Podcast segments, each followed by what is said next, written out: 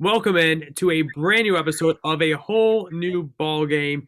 Joining us on today's podcast, Dario Pizzano. Dario, thank you so much for joining the podcast today.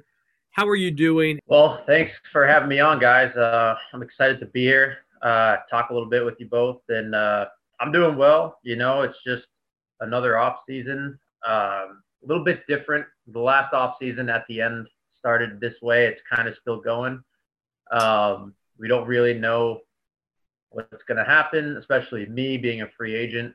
Um, it's kind of in a holding pattern right now with, I mean, you get guys like DJ LeMahieu still aren't signed and George Springer. So there's a few tiers that have to be taken care of before uh, I get any kind of call. But uh, yeah, I'm staying in shape, hitting. I have a few facilities that I've been working out at, and I'm ready to go whenever. Hmm. Yeah, well, so we're going to get into the baseball stuff, you know, because that's what this show's about. But more importantly for this show, we've got two true Italian names on this show, and that is what really fired me up about it. So, just what kind of stereotypes do you have to deal with having such a cool Italian name? Because I know I deal with some of my own end. So, what what do you have to deal with on a daily basis from people? Uh, my whole life, I've been. I'm from outside of Boston, so I'm what they call, I'm known as a masshole.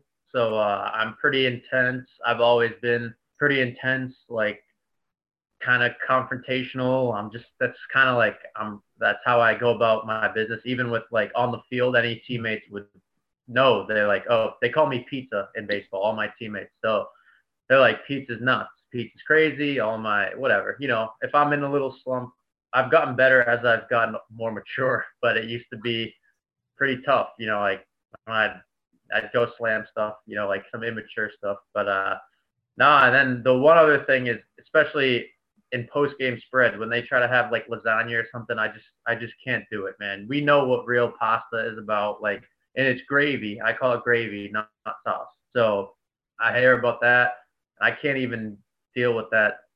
I mean, it's free food. It's great. We pay dues, but there's nothing like good, like mom's Sunday yeah. dinner like on the weekend, you know. Well, the, the best part about when you have lasagna and spread is that everybody's looking at you, uh, letting you know that there's lasagna. Like, guys, we get it.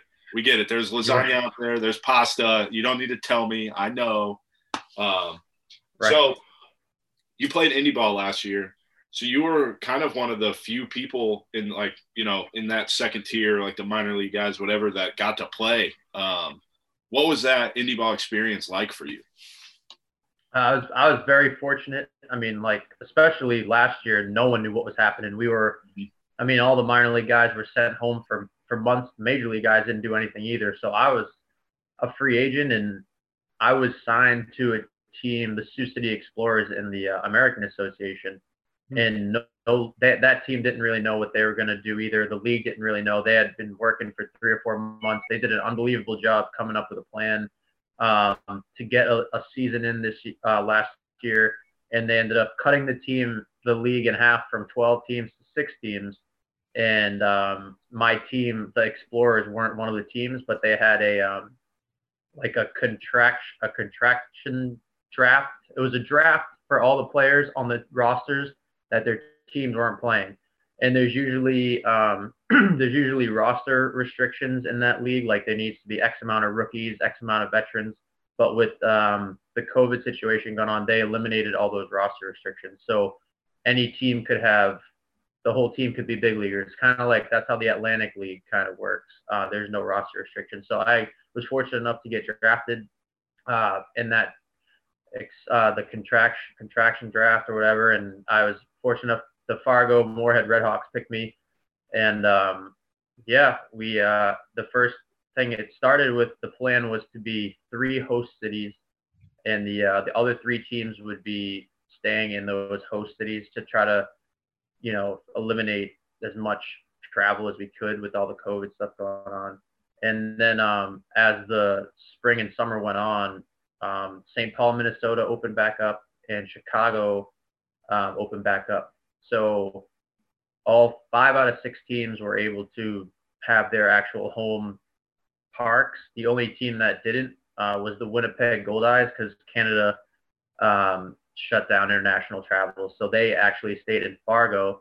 North Dakota the whole summer. We were able to get 60 games in, and uh, we were doing the um, antibody tests weekly.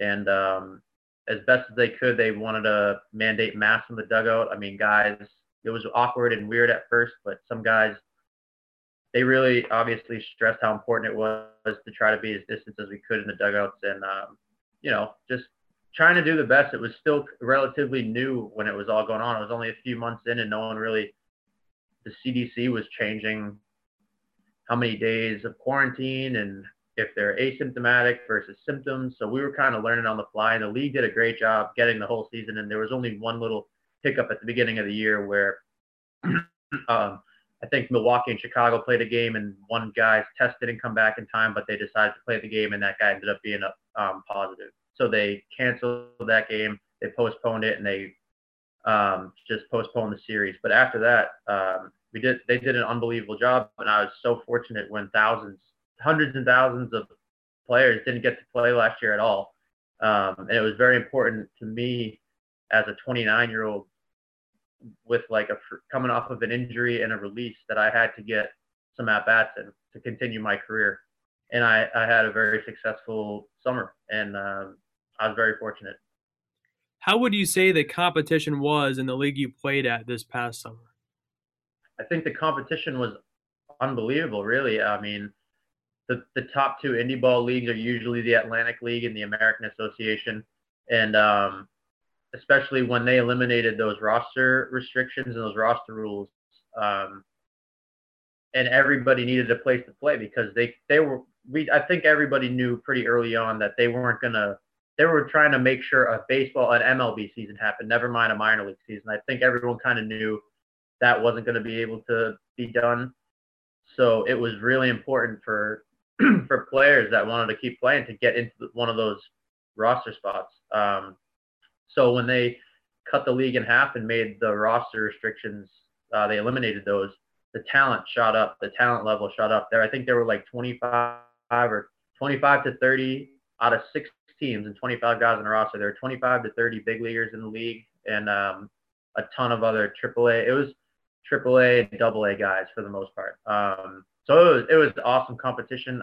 I, I was very surpri- pleasantly surprised and happy that I was able to play with a bunch of guys. You know, the baseball world is like this big, so know, all guys I played with, against over the years, and uh, it was it was fun. It was, it was a good time. A good job by them. Again, American Association did an unbelievable job allowing us to play. So, walk us through the the contraction draft you were talking about. So, did you go? You said you were going to be, you know, playing for the Sioux City Eagles, right? Is that Explorers. right? That's right. Okay. Yeah. Um, so did you go there and then find out they weren't going to have a team and then kind of go home and shut it down or like were you just waiting on a phone call? What did that look like? Yeah, so I, I signed with them. Obviously, I was holding out to try to get signed by an affiliated an MLB team. So um, in April, I kind of like it was three or four weeks after COVID really became a, a real issue when everything started, the dominoes started falling, and I was like, okay, I need to get on a roster like immediately just to be able to cover cover myself with a, with season if there is a season. So I signed with Sioux City, and uh, right away, even when I signed, they were like, "We don't know anything yet. We'll keep updating you." They were having the GMs and the presidents of all the teams. I think every week we're having like a meeting on Monday or something, and try to trying to keep up to date with, like I said, like the CDC guidelines and each state it, it became like what each state had for their rules like so they were trying to stay up to date as much as they could and it was just like we were just told hey we'll let you know when we hear something. Weeks and, and months went by and uh we we were kind of in the dark about it and right when it, it happened really fast because they figured something out they figured out their plan and they i got a call from the manager of the Sioux City team, and he was like, "Hey, like the league's not gonna, the league's changing," and he explained it to me.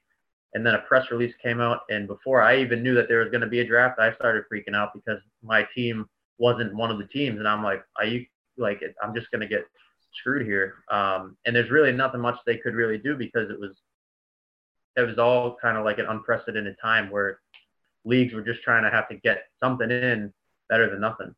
I found out the next day that they were having the draft and that I was going to get drafted as as a veteran in the league. Um, and I did a few days later. And then after the draft, it was like a week after that, I went to Fargo, North Dakota. So it was all happened really fast because they were already missing time. They were missing games. So they were like, let's go. Here we go. And actually, um, with my fiance, who has been working from home since all this started, uh, fortunate enough to keep her job, but working from home, um, we've done distance, you know, how that long distance stuff is since college. So it was like the first, the longest time we were ever together from the last season up until it was like June when we found out that we were leaving. And she was like, I'm working from home. It's the first time we actually packed up some stuff, rented a car, and drove to North Dakota in like 23 and a half hours. Like we stayed overnight in Chicago and she stayed with me for a month. It was the first time we were able to actually do that where she could work uh, on her laptop and on her phone. Uh, so that was a nice little wrinkle that was able to happen because of this situation. A quick follow up. Uh, you mentioned about the protocol stuff, but what about the rules? Were there any different rules? Like uh, in the collegiate league I broadcasted in this past summer, they tried, you know, the seven inning double headers if there were double headers, um, whether or not, you know, the extra hitters in the lineup. Were there any different rule changes? Alex, to I I believe let me I think the American League, the American Athletic, um, they use different rules anyway, don't they? Like without COVID and everything, don't they have a few little wrinkles in their rule book that are different?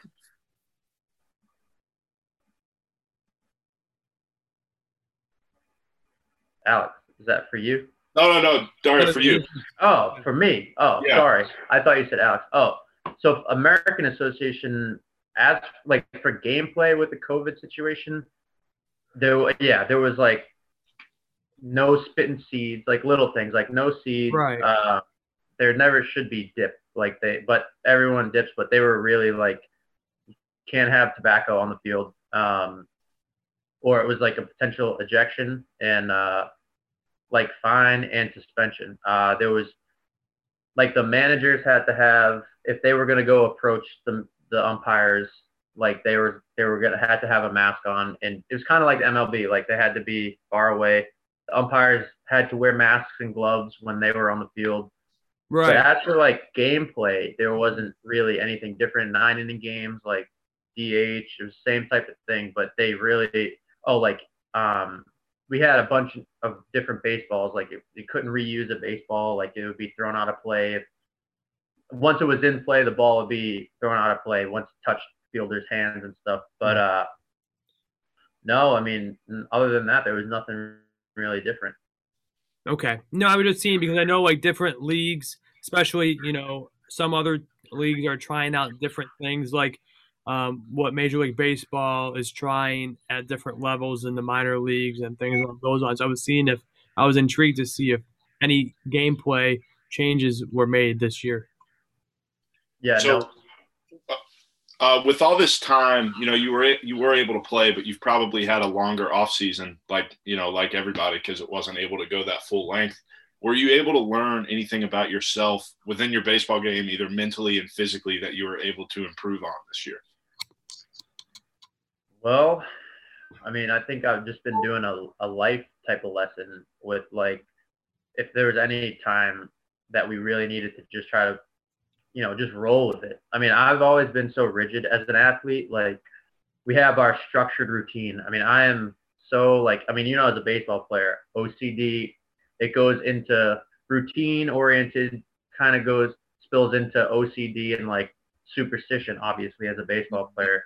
Um, and there were just so many things, so many things, even from the off season, where right when everything shut down, I my uh, workout plan just stopped because I, I didn't have anywhere to go at first. I was doing like apartment. I, I ordered a bunch of stuff off Amazon, like try to do apartment workouts in a place like this big. I mean, I had to learn to just be less rigid and, and just roll with it because it was totally out of my control what was going on. Like, we didn't know if there was going to be a season. I mean, I couldn't have like you know, if I didn't play a season last year, it probably would have been the end of my career. So I was thinking, like, if this doesn't happen, it's totally like not on my own terms where I didn't, I can't play anymore, right? So I was kind of like, I just try to do the cliche that everybody says, control what you can control, honestly. And I just tried to honestly enjoy the time with my fiance that I never really have in the off season, the extended off season. Like my birthday is the end of April. I've never been able to have a birthday with like my family or my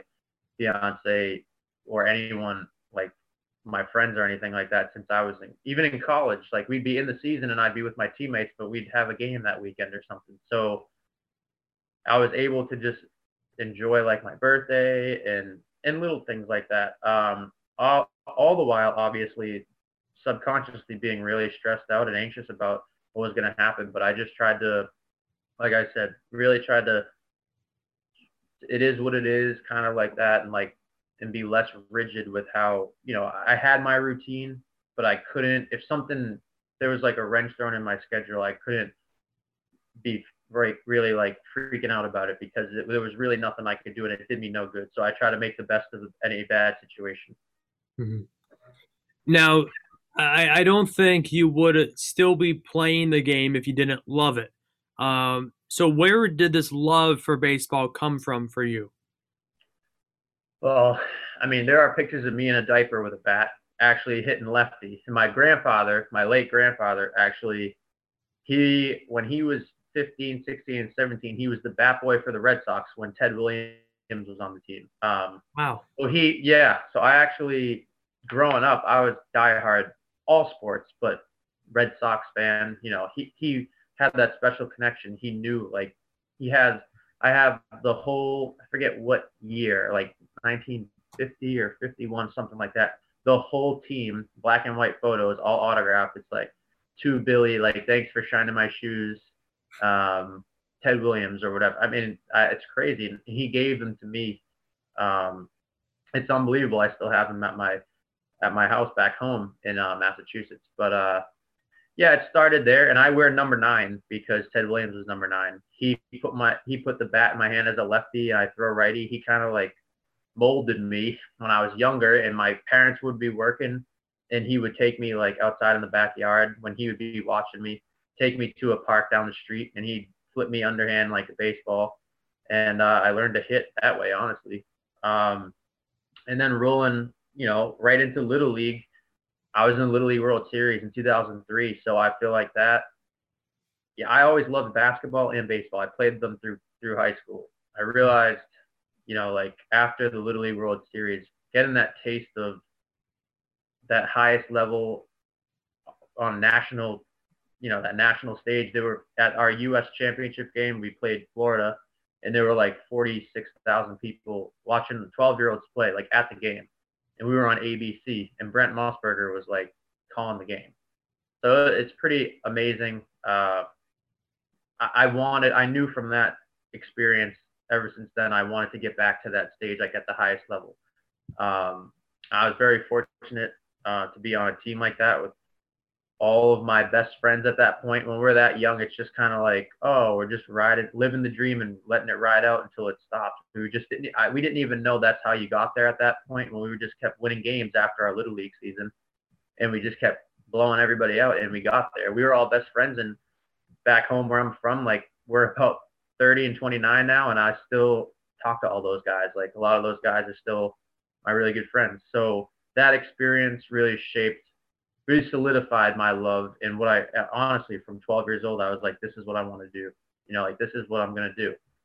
And uh, yeah it was a crazy experience and we actually our semifinal game going into the um, in the playoff round we were we beat Lamar Texas where which had like Randal Grichuk who's in the big leagues. He was on that team um, and we actually lost the next game to Devon Travis, who's been in the big leagues, um, and they were teammates on the Blue Jays. But uh, we beat that Texas team, and it was like one of the known as one of the better, best little league games of all time. Like it's on ESPN Classic every year when the like the week before the World Series they play all the like classic games, and we were nominated for an ESPY award that year wow. um, for best game, and the it's like crazy full circle because like the team the team that beat us were the Patriots when they beat the Panthers, like in 2003. That was the best game. We came in second, and uh, I we got to actually meet some of the Patriots, and Tom Brady was there when he was 24 years old or 25, and they won the award, and he shouted us out on uh, at the award. So just these crazy, unbelievable uh, experiences that all have been tied to baseball uh, my whole life. So it's just it was like like fate that I had to follow that. I loved it. I loved every second of it. So as you kept following your, your baseball dream, you decided to go to Columbia, which means you had to start a new dream of an academic dream. For those who don't know, unbelievably smart school. So I, I went to Old Dominion and we would play Princeton a lot. Um, every year I was there, we played Princeton, and I had a few guys on their team, or I knew a few guys on their team. So I would ask them, you know, how are you? Like, what do you have going on with school? Because I would know that I would have like nothing due that week or something. And I remember one of my friends like, yeah, I have an 18 page paper due tomorrow, uh, but I got to do it. I got to finish it up after today's game. Um, how are you able to manage kind of your baseball life and your academic life? Yeah, that was, I mean, that was really tough. Um, I actually, in Massachusetts, my high school was like a private high school I went to. It prepared me really well for college level courses. Um, so I was always working really hard. I always, I mean, my parents did an unbelievable job uh, teaching me that how important it was to be well rounded with academics and athletics. Um, and they always, my dad always said to me, is like, you never want to be scouted by a team, a Division One team or any team, and have your grades affect why you can or can't go there. So I, I always thought like the Ivy League would be an un, unbelievable avenue.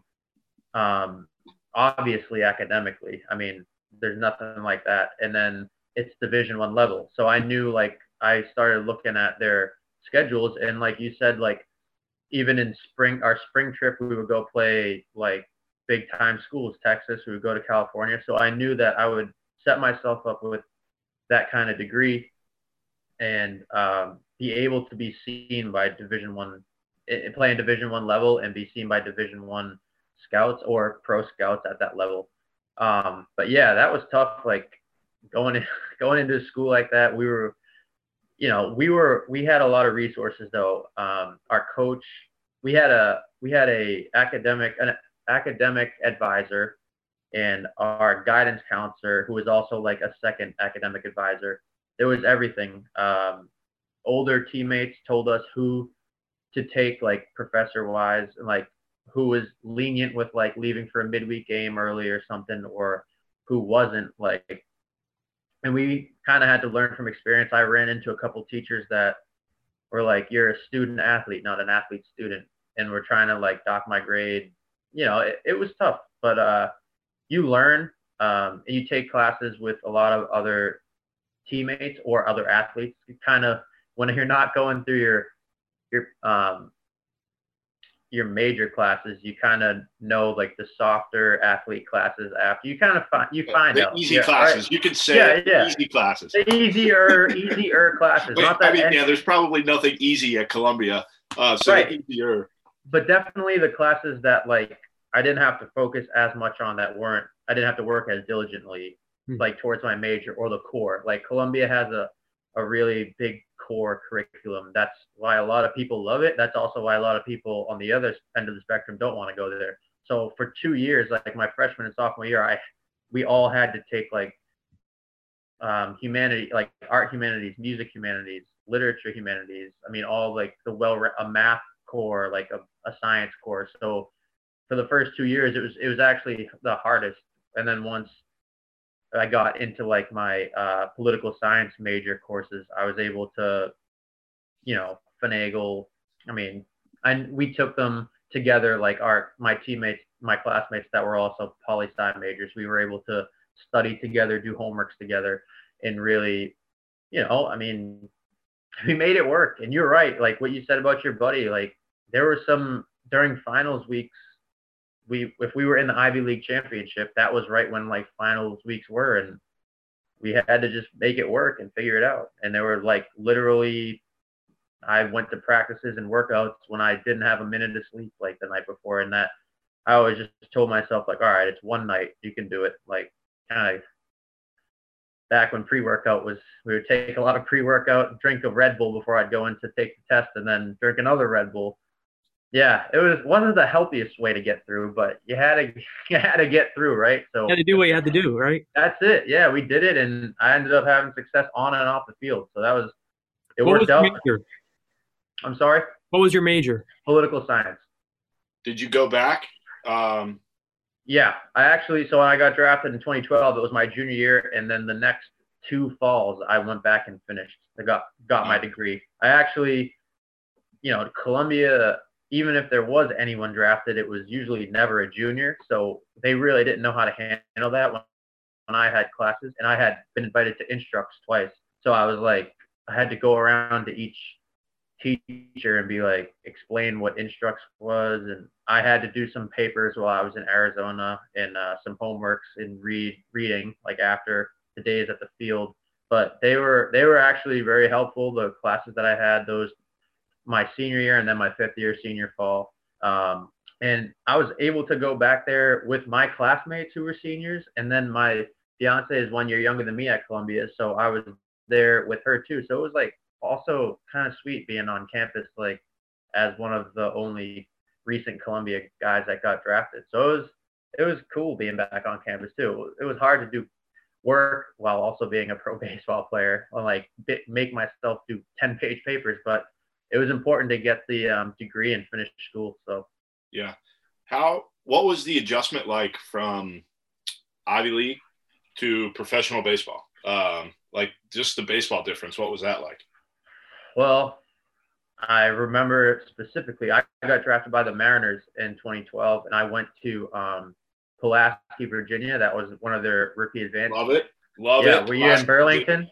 Yeah. You're in Burlington? Oh yeah. So you know all about the Appalachian League. Um, I'm from Uh, I'm from Virginia too, so I had played in Pulaski uh, oh, man. before before all that. So I had played in it back before everything was done to the field and how nice it is. oh now. yeah, yeah. So the when the Mariners had the Yankees took it over and spent million, I think millions of dollars on it and like redid the whole thing. But when the Mariners had it, I was like, from right outside of Boston, went to school in New York City. I'm like a big city guy, right? And mm-hmm. then I got culture shock. like I went, I got drafted, went out there in Pulaski, and we were living in a travel lodge, four people to a room, two beds, two air mattresses, because it deducted automatically like nightly rate, whatever they gave us. So we tried to pile as many people. It was no Wi-Fi. I didn't even know places like that in the the world today existed still with like no Wi-Fi, no like anything. It was like a ghost town, and everybody in the whole town was at the game every night. There was like 900 people there. It was like the whole town, and I was like, what? I remember thinking like, what am I doing? Like, I, this is pro baseball. Like, I thought it was going to be some sort of glam, like, oh, sick, you know. No, like, no, no. I learned real fast, but uh, that's what becomes part of like the cool. Like, it's what becomes cool. It's like you love to go through it with your boys. You know, like the other, everyone's going through it. So it's like that rite of passage, almost like you got to earn your way through the levels of the minor leagues. And uh, man, that back when I was 21, I, I guess I didn't have to eat right, sleep right, or we didn't even work out that summer in short season. There was like no gym there. It was like crazy, and I still did well. I was like, wow, I guess I can. I figured it out. So I thought you always think you figure it out until you don't. But uh, yeah, so that was that was a crazy culture shock going into the minor leagues. Going from we got way better stuff in college, like team issued gear, like all that stuff. Nothing, nothing. Got a, an undershirt with a P on it for Pulaski. Like that was it. That was all. Now, did you ever have? Did you ever have like a an oh snap moment in the professional and in professional baseball where it just kind of hit you like a brick wall? Well, going, I mean, it was like the third game, the third game of my pro career.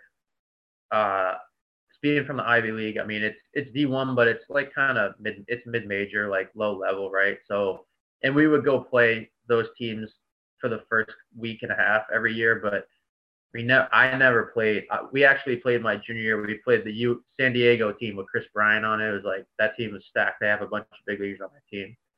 But uh, in the Ivy League, there was I never saw velocity like that ever before. So when I remember being replaying like the Cardinals, what um Johnson, Johnson City? City? Yeah, Johnson City Cardinals, and they had this like Venezuelan pitcher on their team or a Dominican guy on their team, and I mean the typical rookie, rookie ball pitchers, like he was throwing 95 to 100, but one pitch would be like behind the hitter's head and then he'd spot one up. And I was like, oh my God, like I'd never seen velo that fast. I had to really adjust to, I really had to adjust to the velocity because I could always, I mean, in the Ivy League, I was kind of pitched backwards. So I kind of knew how to hit off speed pitches. Um, but it was the velocity that I really had to get my timing down with because I'd never seen anything like that before. So on the flip side of that, at what point were you like, like man, I can do this? Like this is a realistic thing that can happen. Right. So like I, I the hitter, the type of hitter that I was, I I always had a very good eye and very good control of the strike zone. So I always knew like I could take my walks while I'd be trying to make the adjustment. Um, and then I was, you know, I was doing well. I was hitting like 270, 280 for my first month. And then honestly, I don't know. I don't know what actually clicked. It was just, it all lined up perfectly where my family came to visit the first time. And my family and my girlfriend at the time, uh, she was now my fiance, I keep saying, she was, she went with my family and my grandparents were there. It was like, they made like a long weekend out of it. And it was just, finally it's the best time when my whenever your family comes it's just like you kind of stop pressing. It's just like i just want to be i'm enjoying seeing them. I enjoy the time like going to dinner which was applebee's only after that there. Like applebee's every night for three months. I don't know if i've been back there since 2012 but uh just couldn't wait to like get not get off the field but like i couldn't wait to shower and get out of there and go see them. And it just I forget what team it was, maybe the Princeton Rays, but I think in a four game series, I think I had like 13 or 14 hits. Like it was literally three, four, four, three, like something like that. And in a short season, you know, if you do something like that, my average like skyrocketed. It was only like 150 at bats at that point. And at that, then that's that confidence that I had where I was like, wow, like it doesn't matter how fast it's thrown. Like I can, I can time it up. I still have my eye. I wasn't chasing bad pitches but when they came in the zone, I was doing damage. And it was definitely because I wasn't pressing anymore. Like I have, this is the thing we say, I have to get a hit. I have to get three hits. I have to do this. And I was just kind of like not thinking about it on the field. And that's when it really started rolling. Now, when you feel like you got things rolling, did you ever? I'm interested in asking players is how closely do you look at your stats?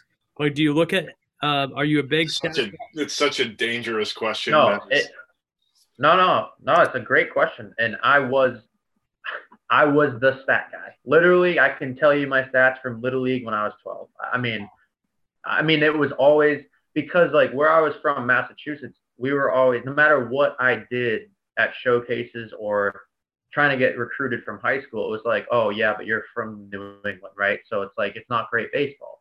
So I didn't have tools. I was never known as like the toolsy player. So I had to put up numbers. Like the only way I was like, oh my god, like in high school my senior year, I hit like 560 with a wood bat with wood bat. So I had to keep track of that. I was like, yeah, I hit I hit that. You know that how can you deny me even if I can't mm-hmm. run a six five sixty or put on a a five o'clock five o'clock hitter DP like so. Yeah, I, I had to know all that, and then until I really got into the minors when it's 140 games in the minor league, like the full season, the first time I started really struggling. And that's when it started to spiral when I was like really looking at my numbers because it could, you could go, it could get away from you fast. Oh over four, oh over four, oh over four, over four. I mean, it's like, and that happens. And in college, it's a little different because you play the weekend and then you play a midweek game, but you have those weeks like of practice.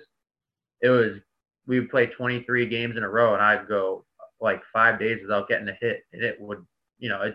So I actually didn't even really learn that till the first time I went to Double A, where I stopped, um, really focusing on numbers because I didn't really. I actually had I had a first few good seasons, and then when I got to Double A, that's a little. A lot of players say is like a huge a huge jump from A ball, and uh, I was like I had the the story in my head already. I was like, I'm gonna get here. I'm gonna make the All Star team. I'm gonna go to the fall league. I go to big league camp. I go to. It was like crazy. It was never being present, as they say.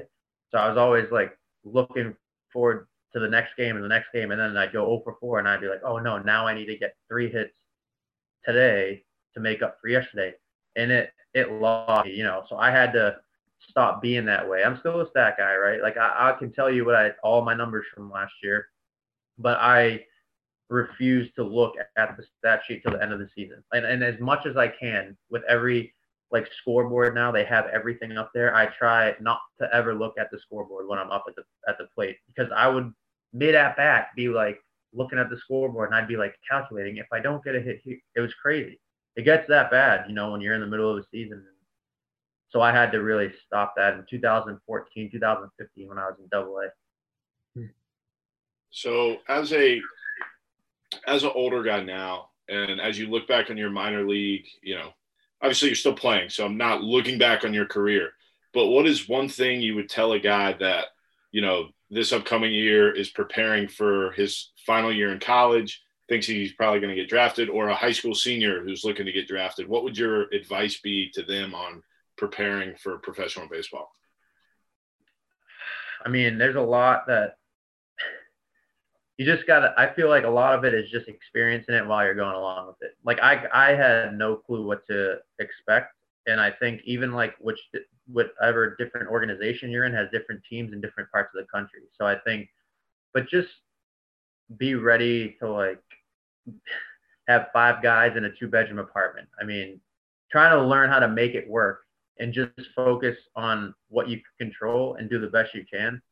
I know i i mean i was playing in low A in like 2013, and it seven or eight years later, I'm sure like teams have made these significant advances in nutrition, like working out. I mean, the that's crazy how the game has changed even since I got drafted in, in every area, even the analytics and all that kind of stuff. The amount of scouting, my, my scouting report from our hitting coach, my and low A was like, he got a fastball, he's got a curveball, he's got a changeup, likes to throw away to lefties. I was like, okay, got it.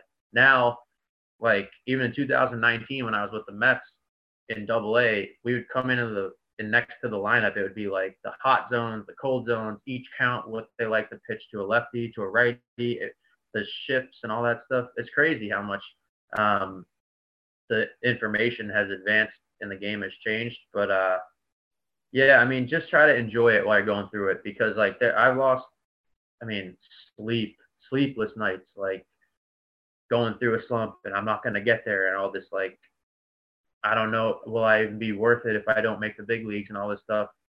I had to really get through all that a lot and uh you miss, you know, it's kind of cliche to say but like all the dudes that you played with over the years that you become friends with and they're not playing anymore and you remember the the good old days like the times that you shared with them in the locker room and and like even before an off day you'd go out with them and have a few drinks and have some food or whatever and it's fun. Like try to enjoy like enjoy the grind again, however cliche that sounds. Um, it's gonna be tough and it's not glamorous, but you'll have some great stories when you look back at it 10 years down the road and 20 years down the road in however many years.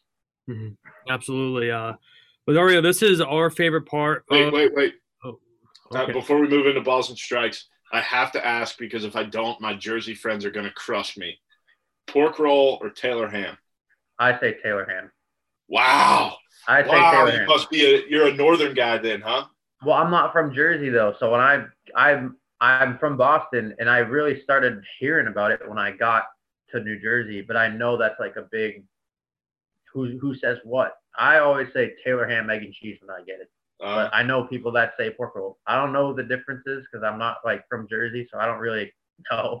But I guess it's a big deal with some huge deal, huge deal. That's all we heard about at school. Old Dominion is a huge Jersey. Uh, everybody from Jersey goes to Old Dominion, and all they talk about is pork roll or Taylor ham. So good, you're a Taylor ham guy. Taylor ham, I believe, is what it's called. It is called Taylor ham, and people have taken it and call it pork roll. I don't know that for sure. Don't quote me on that. But Alex, go ahead into what you were going into. All right. Uh, so this is our favorite part of the interview: balls and strikes.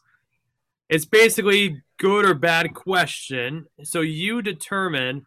I'll usually ask the first question, and you determine if the question is a ball or a strike. And the first person to strike out to get a strikeout wins. Okay. So. I'll ask a question.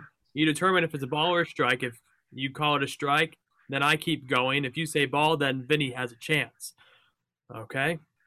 All right, let's let's see if I can feel it out. Here we go. Don't, don't feel bad about calling it a ball. Rip us a new one if you don't like the question. Just If you so you're gonna ask me a question, and if I say ball, it's something like I don't want to answer.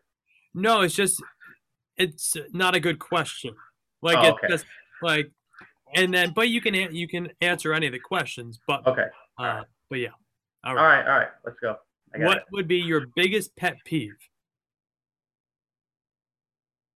Uh, strike. Uh, that's a strike. Um, yeah, I got a lot of them as a routine-oriented OCD guy. I mean, one huge pet peeve of mine, and this is so nerdy, I guess to say, but and it's like a grammar police. Like when people use the wrong two, two, and two, or there, there, and there. Like I can't, or your, I can't. Like I don't know. That's one very specific like pet peeve that it just irks me. I don't know. Well, I, I agree. I'm like, it's sort of like I'm not the grammar police, but like sometimes like I get annoyed. You know, my my biggest pet peeve it has been seeing people tweet about what happened at the Capitol last week, and they're spelling it with an A and NA. oh, and it's like no, Right. drives me crazy. Well, that second part of that comment is a ball. Let's just say that. I'm not gonna go there, but Well, yeah, I like- agree. It's the little things, right? It's like it's wrong. I agree. It's it's not right. It's not right grammar. So Doesn't take that much effort to no, figure it out. I mean, Right. All right. use the right spelling. Use the right spelling. So I'm ahead of the in the count, 0 and 1. And what would be your favorite TV show you've binge watched this year? Well, in the last year. So strike. Good question. Um, there's so much we could be watching the last like since COVID. Uh, I watched a bunch of shows. Um, I rewatched The Sopranos. That's one. must watch. have to. I've seen it three times now. Um, I watched Schitt's Creek, which was funny. I like Unbelievable show. Really funny. Really like David. Hilarious. Um, there's been way back, way back when it seems like two years ago now, and I can't believe it's still quarantine. We watched Tiger King and uh, Love Is Blind. Like those two shows when they first came out, right when quarantine hit. That was like the end of March. I watched them in our apartment, and they're ridiculous. But those are just some a few that I've watched over the the quarantine period. All right. So I have a chance to end the game right now. I'm ahead in the count 0 and 2. What would be hmm, I'm trying to see here. Um What is the best pizza you've ever had? Uh, You know, that is just a ball. That's a ball. that's an ethnist question. That is That's an absolute ethnist question. It's a ball. There's too many good slices I've had over the years, especially since coming to New York. Uh, I can't think of one. I do follow along on the pizza reviews every day to see where I can maybe hit up. But in Hoboken, there is an unbelievable pizza spot called 10th Street Pizza. Uh, Barstool did a review of it and gave it like an 8.8, and it's right down the street from my apartment. It's it's Hmm. amazing. Yeah. But that question, this is too many good pies. Good, too many good places. All right, so my turn. Which one? Bring an Italian guy on the show, ask him about pizza. I mean, how much Yeah. more stereotypical can we get? Um, what is the best chirp that you have heard from a fan uh, while playing the game of baseball? Uh, I don't know if I could say it, but I definitely can't say some of them. But uh, I hear a lot of the, uh, hey, you know, hey Pizzano, you know, I'm I'm prime too, right in left field, right in the corner, right where the beer tents are usually, or whatever, like the bars over there. Hey Pizzano, like, do they they even have sports at that school, you nerd? You know, go to the library, kind of the cliche. That I mean, it's too low hanging fruit stuff. But I've heard, I mean, these people get creative. Let's say that they like they know all about my family's names. I mean, they get too they go over the top sometimes, and I like the fiery Italian from Massachusetts that I am. I give it back, but uh, no, I yeah, just kind of I hear a lot of that stuff. Oh, the Ivy League doesn't have real sports, and you you geek and all that kind of stuff. Whatever. I, I if they say something smart, I'll I'll turn around, give them like, all right, I'll once you acknowledge them and they're like, yeah, then they love you. Then they, yeah. then you're their favorite player. You give it back though. They said some really bad stuff one time at one specific spot in Omaha, Nebraska, when I was playing in uh, the PCL. Uh, uh, that we're talking about Royals fans here. Yes, we. Oh yeah, that's that's right. We were playing there, and for whatever reason, it's one night a year they have like the Omaha Fire Department go there and they host them and they give them it's like open bar down there and stuff, and they're right next to the left field and it was brute. Like some of the things I heard, like I was giving it. Once you really give it back, then it's it's bad. It just rolls. Like, but when you acknowledge them, oh, good one, that's good. Then they're like they cheer for you. But uh, yeah, I'll call that question a ball. I am surprised that you call that. I I like that question. I, I kind of like the question. I just wish I could really go in detail on on that really on that really bad one. So I'm gonna go ball there. All right. So uh, the count for me is uh, one, one and two. two. And so I have a chance to end it again here.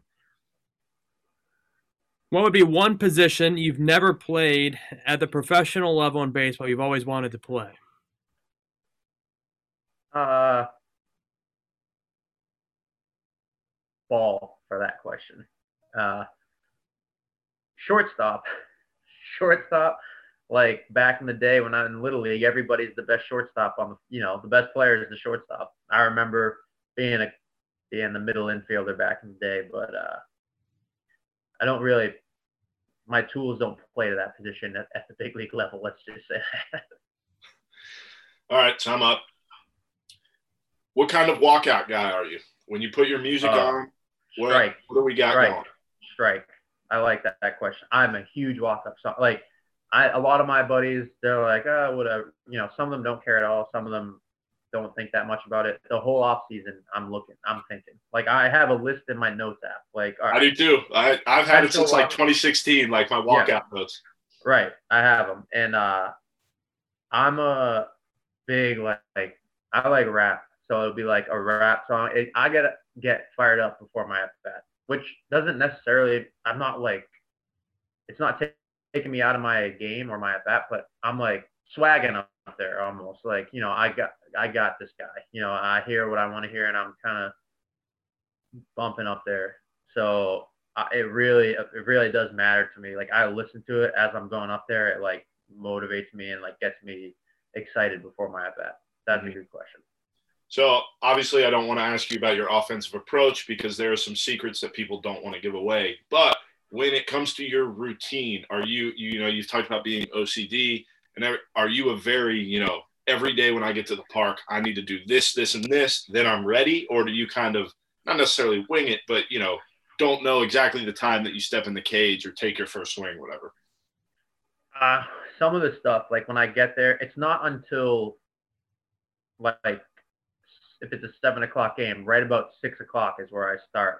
Like an hour before I have from six o'clock until I go out there at like six thirty-five or six forty, where I'm locking in. Like I got everything pretty much to the minute. Not that crazy, but I have my number of things that I do to get myself prepared and OCD stuff, my routine.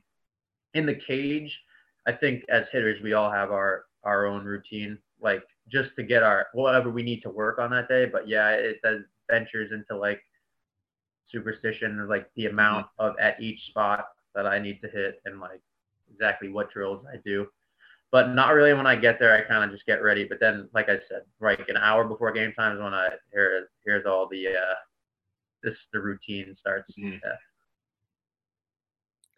Would you say that was a ball or a strike? No, um, that, that was a strike.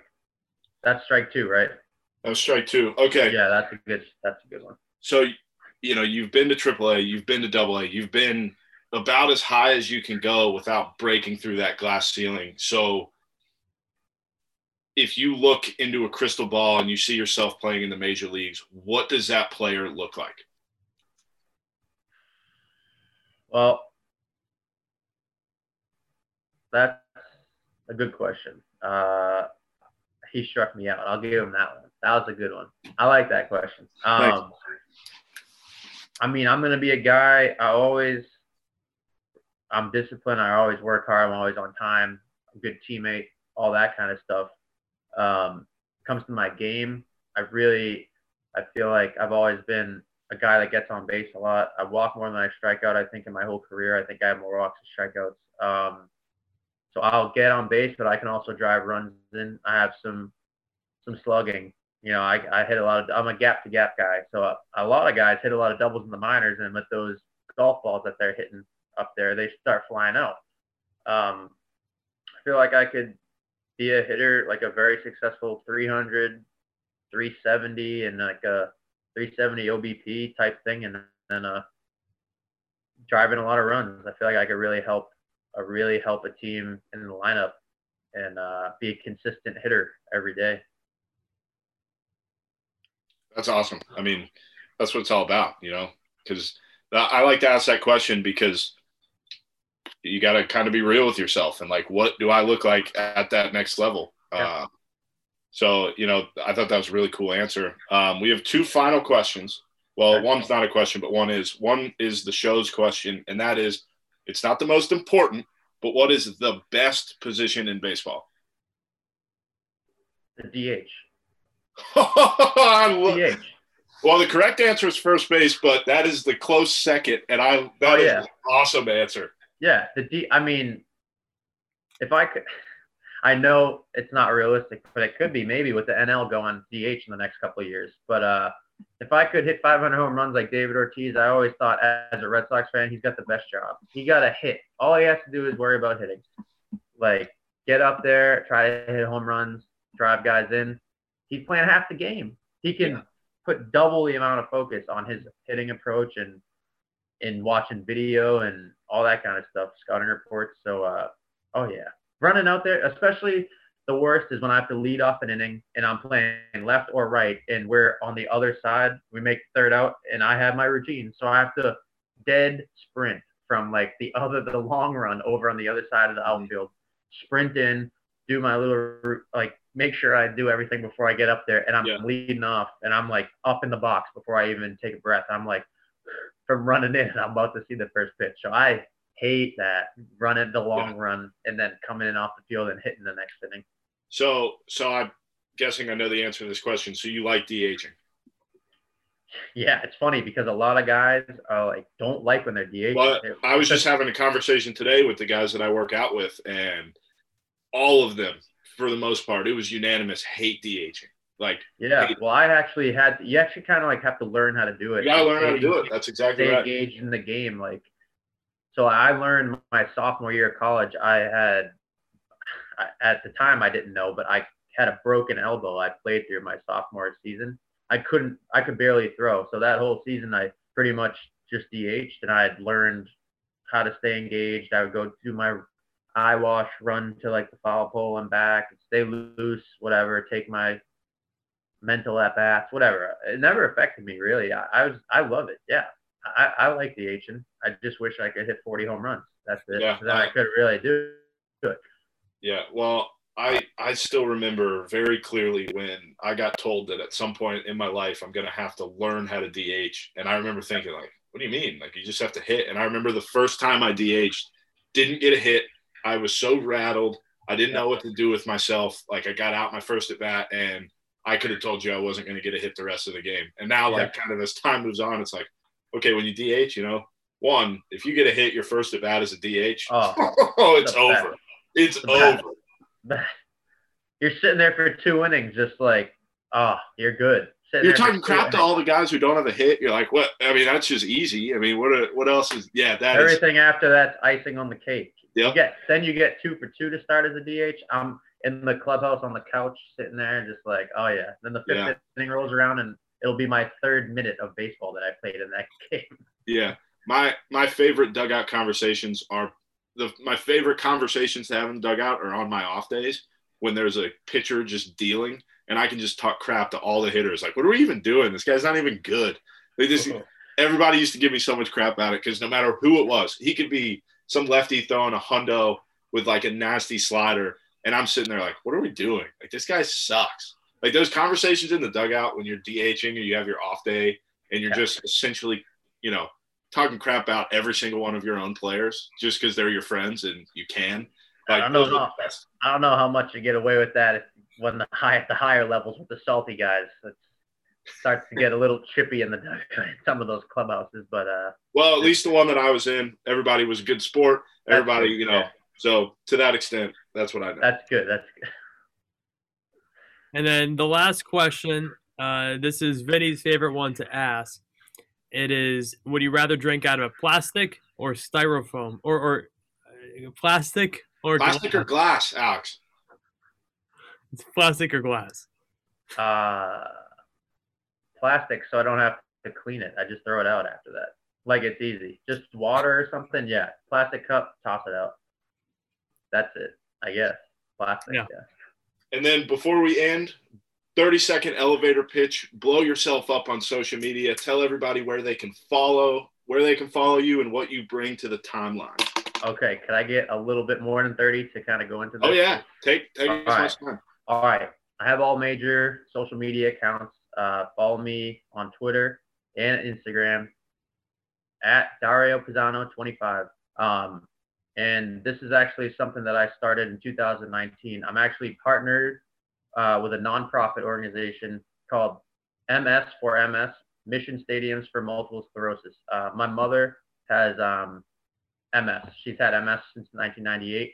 And in 2019, I connected with Sam Greenberg, who is the CEO of that um, nonprofit. And we've been making strides ever since. We donate all of our, uh, we've donated over $60,000 to um, the Johns Hopkins Project Restore MS Research Facility um, since 2018. And uh, we're actually one of our fundraising events, which has been tough because we usually do in person um, events at different stadiums. That's kind of the cool twist to it. It's with athletics, like sports. That's why I got into it. And they go to different baseball fields and different big league stadiums. Obviously, with COVID, we haven't been able to do that, but we have a March Madness tournament every single year. Last year, we had it all set up and then it got canceled. And uh, we had prizes. This year, it's going to go down. We're going to have it this year. There's going to be a March Madness this year. And it's $25 to enter. Um, it'll be coming in the next few weeks. There are great prizes for the for the better brackets. Obviously, the deeper you get into the March Madness, there's like TVs. And last year, the main prize was actually going to be ticket to um, the Final Four. I don't know if we'll be able to do that this year. We're figuring out the uh, details, but um, that's coming in the next few weeks. Um, follow um, MS for MS. Let me get the handle for sure. Yeah, no just doubt. to make And, sure. and that twenty five dollars for the March Madness goes to MS for MS, right? all all proceeds go straight to the to our fund how much we donate every year every single year at the end of december um, sam the ceo goes to johns hopkins and delivers the check which is in uh, right outside of baltimore where he's from. And um, the last 2019 we donated 20000 we were on pace with all of our events set up to donate 50 but we still got 20 even with uh, virtual events um, and facebook fundraising. So um, we're actually we have big goals this year. Hopefully, we can get seventy-five to hundred thousand dollars this year donated, and um, the handle is ms underscore four underscore ms. That's on Instagram. Follow us. Please donate. Any little thing helps. I really appreciate it. Shameless plug. Shameless Is that plug. is that a four as in the number or F O R? Four. Four. Sorry. Four. Um, as the number. Yep. Perfect. We have Twitter. Uh, like us on Facebook and follow us on on Instagram too. I really appreciate that. Get your brackets in, boys. You're gonna be in Yeah. it this year. Oh, I'm gonna do it. I'm gonna do it, and we're gonna blow it up to any of the followers that we have. We're gonna, Dude. you know, I was gonna say retweet, get it out there. You guys got some a, a big uh big following, and tell everybody about it. Enter Yeah. your brackets. Everybody does uh March Madness every year anyway. It's someone something everyone loves to do. So give 25 bucks to a good cause, enter, and have a chance to win some really neat, neat prizes. yeah, no doubt. We'll make sure that we'll make sure we get that link out there. We'll, you know, we'll do what we can to spread spread awareness on that. But Here's the sh- here's oh, there the, we go, right there. The hashtag is spreading orange. Orange is the color of multiple sclerosis. I've had a bad angle. I wanted to wear this, and I've been at my neck up, but now I'll show it. There So we I go. That. There we go, right there. Um, well, Yeah. Dario, thank you for coming onto the. What an interview we just had, Vinny, with Dario Pizzano. Dario was great, and again, you can subscribe to the March Madness bracket and whatever. Big show. Thanks again for Dario for coming on. We'll be back next Monday. So thanks again for listening and watching this episode. Be sure to leave that five star review and always hit that subscribe button on YouTube as well. So for Vinny, I'm Alex Feuz. Have a great rest of your week, and we will be seeing you very soon.